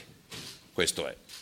Quindi stiamo parlando di donne e uomini che oggi sono a casa in cassa integrazione e di aziende che rifiutano delle commesse perché è maggiore il costo del beneficio. Quindi se non è emergenza questa, ditemi voi eh, di che cosa ci dovremmo occupare. Quindi mi sembra che abbiamo ben documentato quello che si può fare a brevissimo termine nel nome dell'indipendenza e della sovranità energetica, a medio termine investendo sulla ricerca che riguarda il futuro e che coinvolge tutto il mondo. Ricordo eh, ai no di professione che oggi, mentre noi stiamo parlando di, di emergenza, ci sono attivi nel mondo 542 reattori, oltre 100 in Europa, oltre 50 in Francia. Quindi stiamo, stiamo parlando del mondo. Se poi qualcuno vuole nascondersi nello scantinato di casa sua a giocare all'ambientalista radical chic da salotto, lo, lo, faccia. A proposito, approfitto della massa di giornalisti qua presenti per ricordare ai cittadini che abitano a Roma in centro, visto che non lo ricorda nessuno, che votano domenica 16. Nel collegio Roma 1 si vota domenica 16, domenica prossima, per eleggere il parlamentare del territorio. Stiamo parlando di Trastevere, Testaccio, Flamigno, Parioli. È un collegio di sinistra da sempre. Eh, se tutti danno una mano, Simonetta Matone potrebbe essere la prima storica rappresentante non di sinistra a, a dar voce ai diritti e alle esigenze dei residenti nel collegio di Roma 1 e stiamo lavorando per rendere possibile quello che sembrava impossibile. Eh, per quello che riguarda il Quirinale non risponderò a nessun tipo di domanda, poi se sul tema energia ci sono degli approfondimenti da chiedere siamo a vostra disposizione. Non so se, siccome siamo collegati, ci vuole il microfono per chi fa la domanda. Nome, cognome, indirizzo e codice fiscale. Porta con te ovunque RPL la tua radio. Scarica l'applicazione per smartphone o tablet dal tuo store o dal sito radiorpl.it. Cosa aspetti?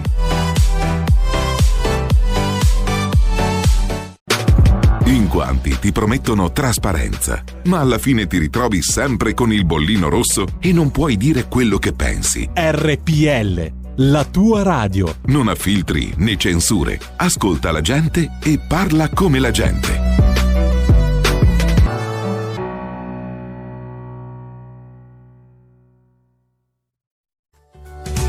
Abbonati a RPL, la tua radio. Visita il nostro sito radiorpl.it. Con il tuo contributo tieni alta la tua voce libera. Come ascoltare RPL la tua radio? Semplice. DAB Plus, la radio digitale. Canale 740 della TV digitale terrestre. Smartphone e tablet. Scarica l'app di RPL la tua radio per Android o iOS. Smart speaker Amazon Alexa. Installa la skill per Alexa di RPL la tua radio e prova a dire Alexa, apri RPL la tua radio. Dal tuo computer puoi ascoltarci sulla web radio o web tv o in auto su Android Auto o Apple CarPlay. RadioRPL.it. Semplice!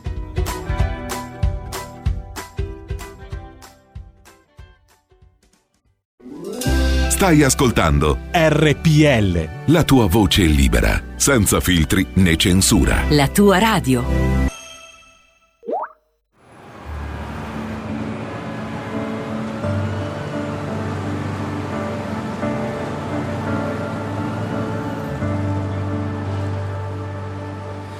Parlassimo ancora seduti sulle scale di casa tua, dove per ogni istante ah, non stavi mai distante. E se fermassimo ancora il tempo e se fossimo ancora in due, in quest'Italia ferma e stanca, stare leggeri quanto manca.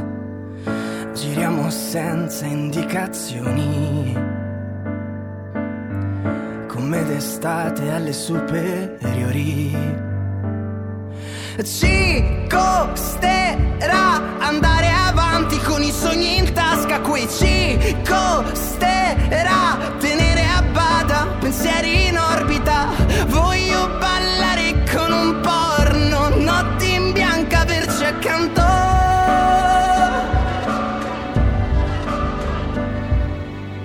A questo punto mi chiedo, sai, servirà fare l'amore per un istante e per svanire come niente.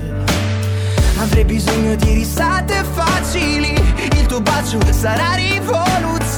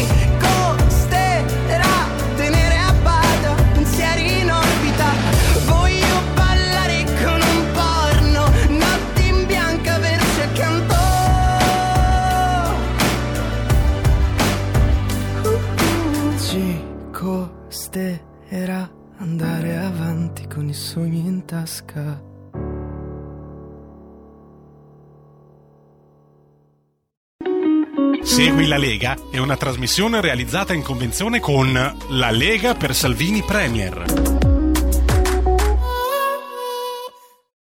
Eh, eh, tira, eh, tira questo genere, è vero, è vero, me lo dicono anche dalla regia di Milano, Federico DJ Borsari, Ci piace, ci piace. a sostituire a sostituire Giulio Cesare Carnelli, è vero, è vero, è vero, no, boh, è, è un pezzo potente, poi, e poi che voce particolare questa di Simone Savio, ballare con un porno, già dal titolo capite tutto, eh, 60.000 visualizzazioni in poche settimane. Simone Savio prodotto da Nicolo Fragile, arrangiatore dei grandi. Grandi ascoltatori di RPL, ancora il buon pomeriggio da Sammy Varin, siamo in diretta nazionale con potere al popolo. Non potevamo non trasmettervi la conferenza stampa di eh, Salvini e Giorgetti, perché come di consueto sui grossi, grassi mass media non se ne è parlato, ma la Lega è l'unica che è proiettata in avanti dicendo ragazzi, bisogna fare uno scostamento di bilancio importante, altrimenti gli italiani quest'inverno saranno al freddo e in effetti fa un po' freschetto almeno qui a Milano. 0266203529, lo sapete, con Sammy Varin Potere al Popolo potete entrare in diretta e commentare le notizie del giorno, ma io approfitto chiaramente per ricordarvi gli appuntamenti targati Lega in TV Oggi è giovedì e alle 17.15 arriverà Alberto Gusmeroli su Sky TG24, mentre domani, venerdì 14 gennaio, alle 8.30 del mattino, su La 7 Omnibus arriverà Massimiliano Romeo. Tutte queste notizie le trovate su www.legaonline.it. Segui la Lega è una trasmissione realizzata in convenzione con La Lega per Salvini Premier. E allora, e allora, mentre vediamo se riusciamo a beccare un importante parlamentare della Lega per commentare i fatti del giorno, intanto li commento con voi. Chi vuole parlare con Sammy Varin? 0266 203529 parlando squisitamente di politica qualcosa bolle in pentola. Salvini che dice l'unico candidato al colle per il centrodestra è Berlusconi per qualcuno eh, eh, Salvini è già avanti come capita spesso a esponenti della Lega vedi Umberto Bossi essere molto più avanti degli altri, Salvini sta pensando già a una exit strategy, a un'uscita eh, oltre Berlusconi, per cui dicendo l'unico candidato al colle per il centrodestra è Berlusconi, e lo ha detto anche la Meloni poco fa, stiamo già pensando a qualcun altro, ma queste sono soltanto voci, certamente, pare che Berlusconi si sia anche arrabbiato per queste voci. Ma sentiamo, sentiamo le vostre voci allo 0266203529. Cerchiamo di ironizzare sulle notizie del giorno partendo da quale, secondo voi? Chi c'è in linea? Pronto? Pronto? Ciao. Ciao. Scusa se ti disturbo, sono Tony da Venezia, ciao. Eh, niente, Ciao. Eh, volevo dire, sono andato a portare un CV su una ditta qua della zona, qua vicino a casa, no? Ti racconto quello che è successo. Dato che hanno detto ah, cioè, sui non vaccinati, queste cose qua, eh, è, cominciato un attimino, uno mi dice no, scusa se sembrerà una scemenza, però guarda, ti dico quello che mi hanno detto. no? Mi hanno detto, eh, tu fai morire la gente in ospedale, qua, cioè, è causa tua, sei la causa di tutto. Cioè, eh, cosa hanno fatto? Ce li mettono, cioè, non so, ci mettiamo ancora tutti contro tutti, non so. Non so, guarda, bu, bu- eh, cioè, è dura, sai. Scusa, sai, sai, scusa, ciao e saluti a tutti. Ciao caro, ciao caro e no, ne parlano oggi pochissimi quotidiani, praticamente solo il quotidiano La Verità. La verità è che eh, eh, siamo anche noi, noi che ci siamo vaccinati con tutte le dosi disponibili, che infettiamo tranquillamente gli altri e ci infettiamo tra noi. La verità della verità, insomma, lo stanno dicendo cani e porci, che eh, dobbiamo metterci eh, eh, lo stato d'animo giusto, saremo positivi al Covid adesso nei prossimi mesi. Ed è inutile che facciate le corna ragazzi perché facendo il vaccino quasi sempre non c'è nessun problema. Mettiamoci l'animo giusto è tranquillo pacato non c'è niente di strano a diventare positivi al covid se magari eh, cerchiamo di sgomberare un po' di burocrazia, che è la variante del Covid più pericolosa, magari è meglio. C'è ancora una telefonata e poi il nostro gentile ospite. Pronto? Sì, pronto, Antonello dal Veneto, mh, eh, provincia di Treviso. Ciao Semmi, ciao. Vabbè, quelli che hanno paura, casomai, possono sempre chiedere il Graspin anziché il Green Pass. Cosa ne pensi? Comunque volevo mh, intervenire per un'altra questione. Quando hai qualche ospite come quello che menzionavi poc'anzi del- del- dei parlamentari, ecco, ribadisci questo concetto che spesso questi parlamentari, anche quelli della Lega, eh, anche quelli della Lega, quando affrontano tematiche come per esempio la crisi energetica, il caro bollette, ecco, le parole di rito sono servono risorse, bisogna realizzare, è necessario cambiare, ho voluto ribadire, eccetera, eccetera. Intanto le bollette arrivano. Ti faccio un esempio, una famiglia l'altro ieri mi ha fatto vedere, periodo settembre-ottobre eh, di solito pagavano 60-70 euro, Novembre-dicembre 140 euro. Ma allora sti parlamentari non hanno ancora capito che è inutile parlare al futuro, bisogna parlare all'immediato, provvedimenti immediati, azzeramento dell'IVA, azzeramento delle accise, controllo dei mercati, perché anche qui, anche il servizio elettrico nazionale, quello che dovrebbe tutelare il famoso mercato tutelato, ma non credo che stia tanto tutelando caro Semmi. Quindi bisogna spremerli sti parlamentari, no eh, leccargli le scarpe lì in trasmissione. Ciao, grazie, buon lavoro, grazie Semmi. Grazie caro. E allora ti faccio rispondere da un parlamentare della Lega tra 5 secondi. Qui Parlamento. Grazie per aver risposto al nostro richiamo. Grazie al deputato della Lega, Igor Iezzi. Salve, buongiorno, buongiorno a tutti, buongiorno a te. Ciao Igor, grazie e naturalmente al volo puoi rispondere a questo radioascoltatore. Abbiamo appena trasmesso Sì, sentito- eh, la conferenza stampa di ieri con la presentazione delle proposte della Lega contro il caro bollette. Che cosa si può rispondere a questo ascoltatore?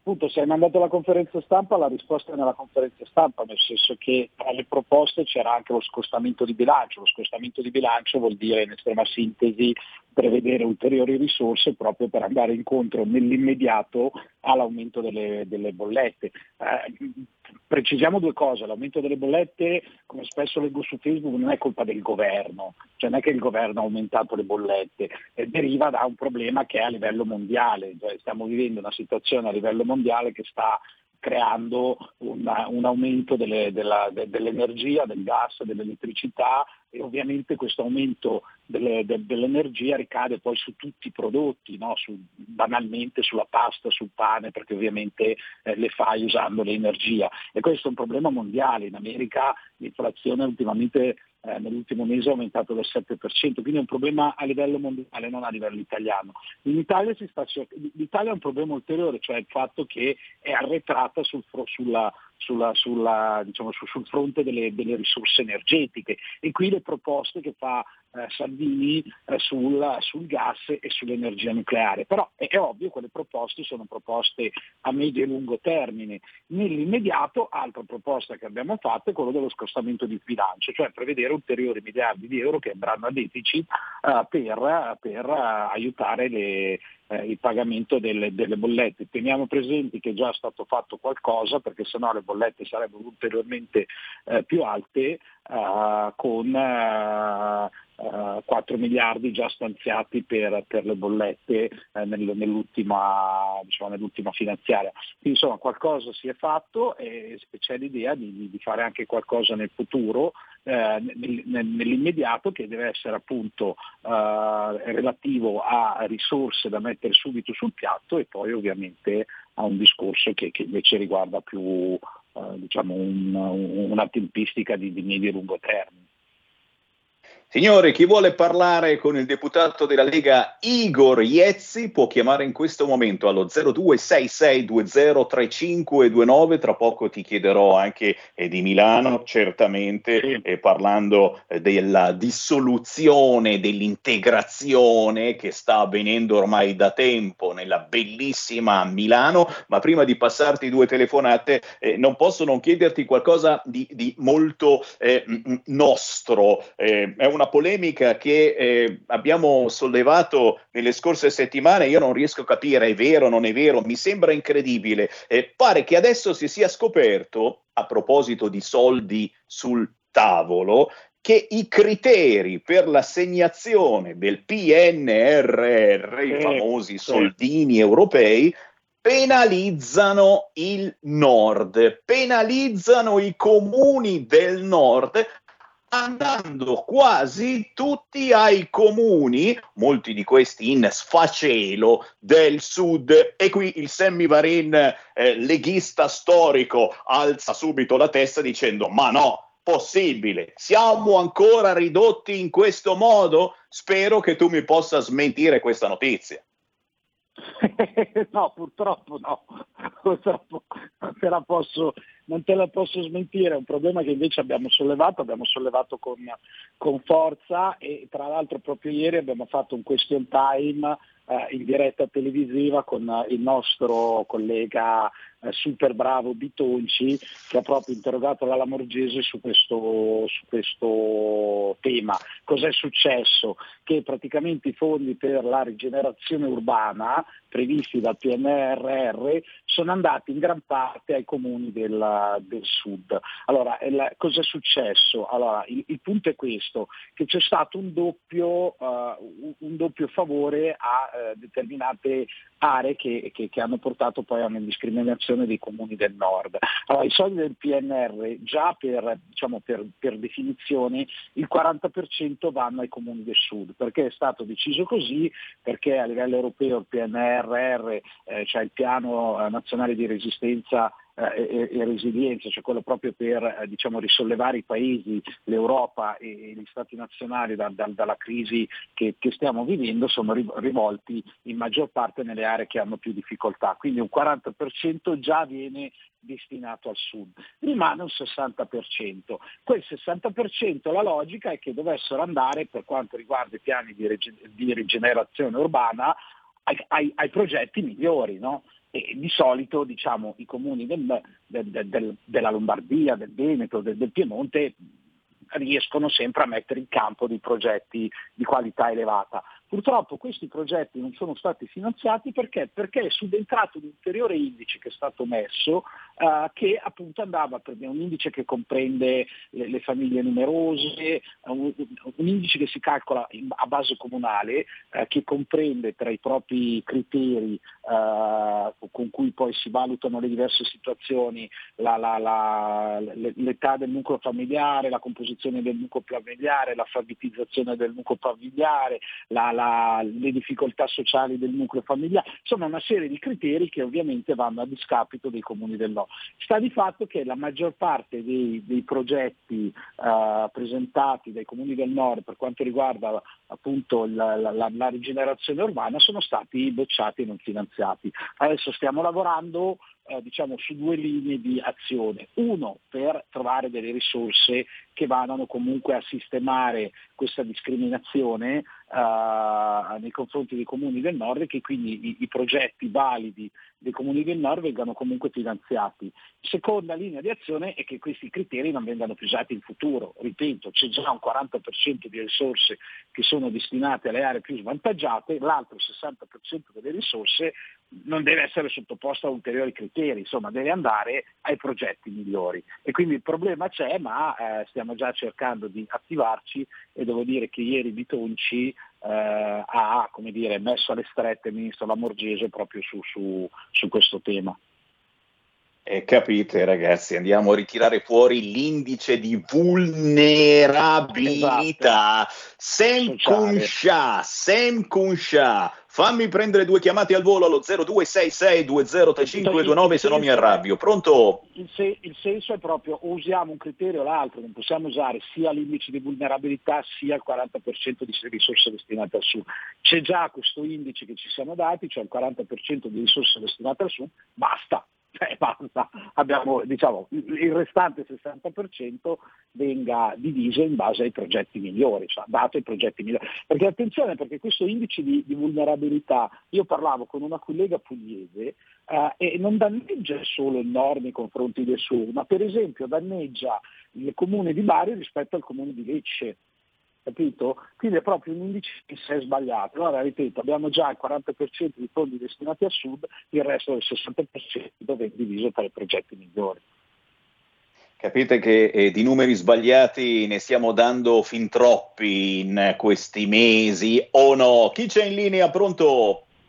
Pronto, serve, sono io? Ciao, sei tu.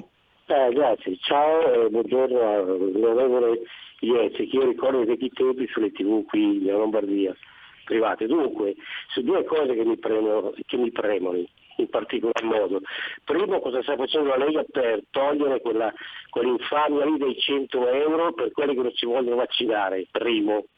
Secondo, dovete pretendere voi della Lega, voi che avete la possibilità di farlo, va bene, nell'ambito parlamentare, di chiedere al signor Speranza, ministro senza portafoglio, perché lui non è, non è un medico, è uno messo lì per caso, che in televisione si abbia la par condicio, cioè tanto, tanto quelli che parlano di vaccini, tanto quelli che parlano di cure domiciliari. Questo lo pretendiamo, va bene?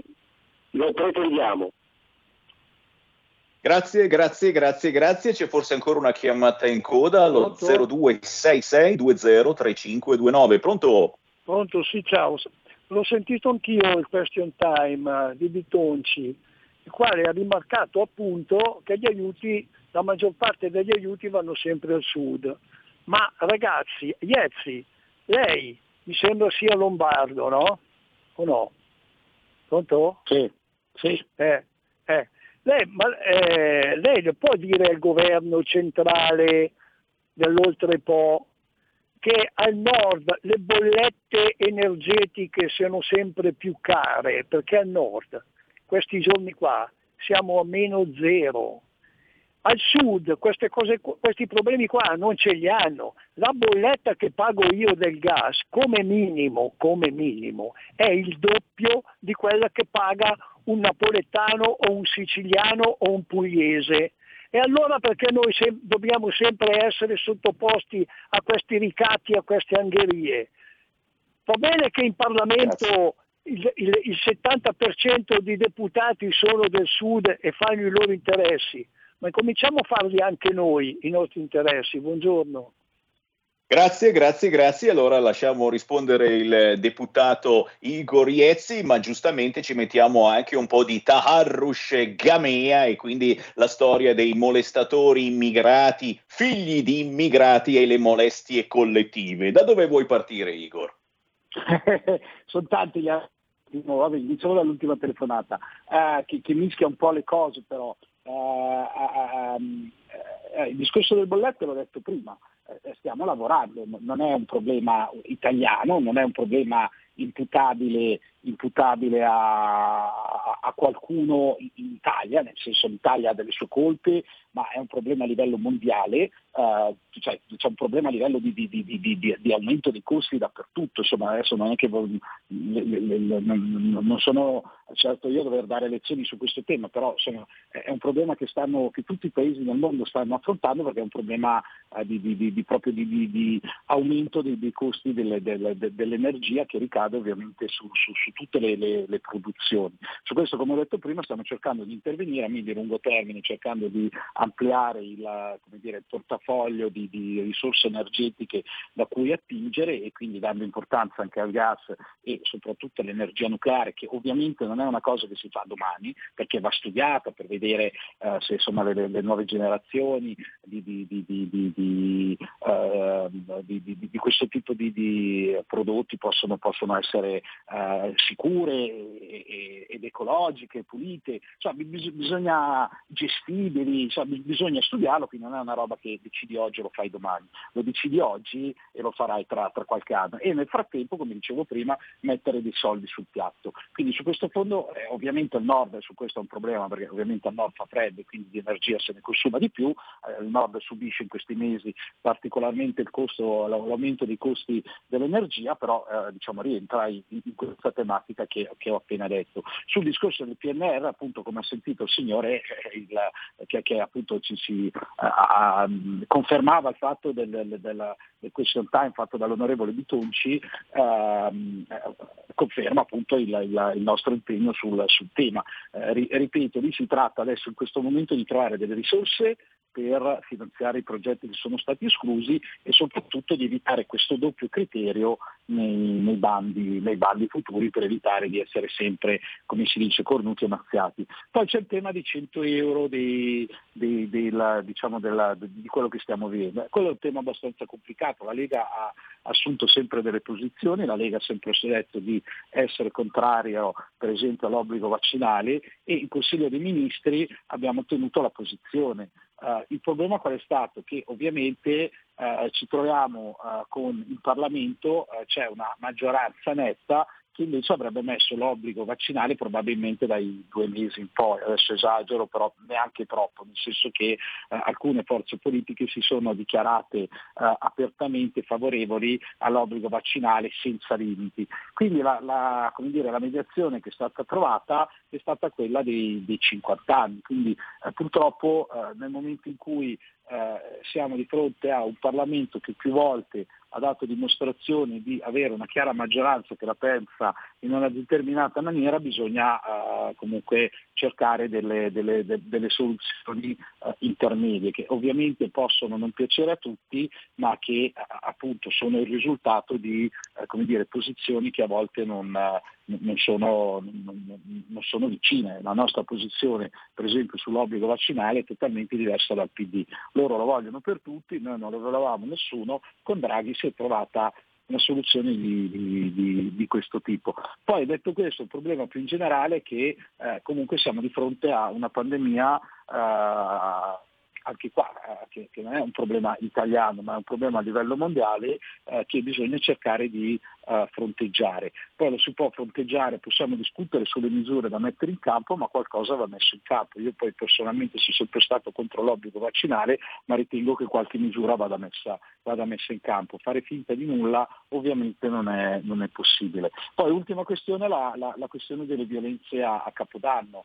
Eh, quella è una questione davvero eh, gravissima, eh, gravissima secondo me per, diciamo, su due fronti e tiro in ballo anche eh, te come, come giornalista, no? su due fronti. Uno il fronte della sicurezza, chiaramente Milano e non solo, è, è, diciamo, a, a, Milano e non solo si registra un allarme sicurezza notevole, perché se nella piazza principale di Milano Piazza Duomo, la notte di Capodanno, dove eh, ci, sono, ci, dovrebbero essere in giro uh, decine e decine di, di, di, di, agenti delle forze dell'ordine, possono succedere fatti di questo tipo, tra l'altro ripetuti, perché stiamo vedendo che non è stata oggetto di violenze e di molestie una sola ragazza, ma diverse ragazze uh, aggredite da gruppi, quindi non nascosti, ma da gruppi di persone in piena Piazza Duomo, evidentemente c'è un problema. E poi c'è un secondo problema che mi ha molto colpito, giusto per essere un po' originale nell'analisi, mi ha molto colpito in questi giorni che riguarda anche te, non direttamente ovviamente, ma come parte della categoria dei giornalisti, il modo in cui l'informazione ha trattato l'argomento. Beh, se voi sfogliate i giornali in questi giorni, si parla nei titoli di italiani che aggrediscono delle donne in piazza Duomo.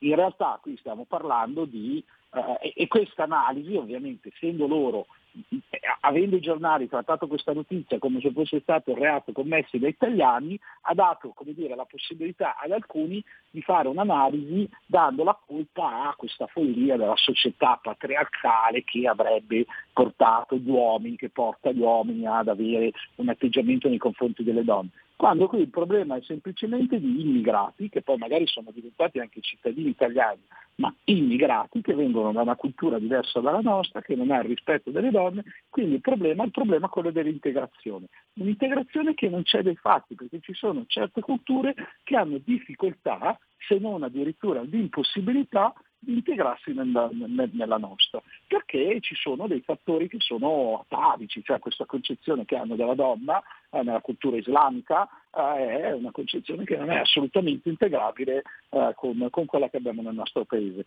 Quindi di conseguenza pone un problema serio sul fronte del, del, dire, del, del, del, confrontarsi con uh, questo tipo di, di, popolazioni. Non c'entra nulla la società patriarcale o queste menate qui, c'entra il fatto che ci sono delle culture che non sono le nostre, che sono impossibili da integrarsi con, con la nostra. Il problema è molto semplice e devo dire che i nostri giornali hanno trattato questa vicenda in maniera davvero incredibile, perché quando io sui giornali leggo uh, coinvolti 18 italiani e poi nell'articolo nascosto, non quindi nel titolo, che è quello che tutti leggono, ma nell'articolo che leggono in pochi, leggo che però erano 16 naturalizzati italiani, capite che cambia tutto il, il, il ragionamento. Ovviamente la violenza rimane lo stesso nel momento in cui è commessa da un italiano o uno straniero, quello che cambia è l'analisi che, che, che, che si fa.